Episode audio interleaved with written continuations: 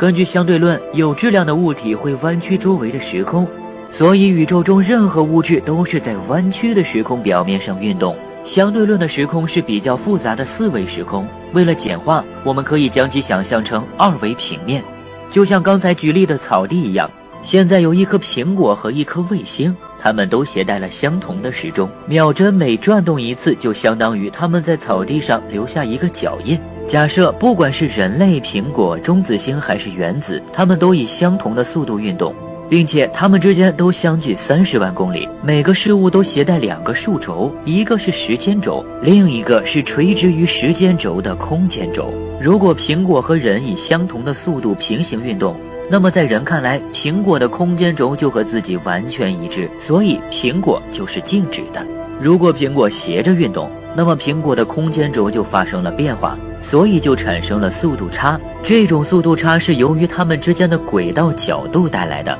想象一下之前举例的草地模型，如果现在有两只烟花绽放，人可以同时看见两只烟花绽放，但是以苹果运动方向的人是不可能同时看见两只烟花的绽放的。所以同时发生的事情是相对的，这的确还是视觉上的差异，这是由于两个观察者的时间和空间轴不同步造成的。如果一个观察者观察另一个人的时间轴，就会发现他的时间缩短。两个人以相同的速度运动，但是却以不同的方向产生运动，于是就会产生时间膨胀。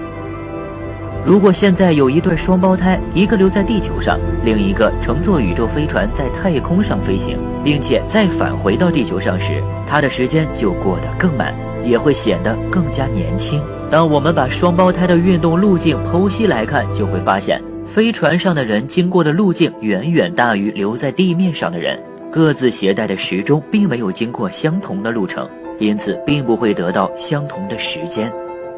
事实上，地球是有质量的，所以地球周围的时空是弯曲的。处于地球周围不同高度的物体，时空弯曲的程度不同。双胞胎兄弟，一个在地面，一个在太空，他们之间本来的时空弯曲就不一样，所以他们之间的时间自然不会一样。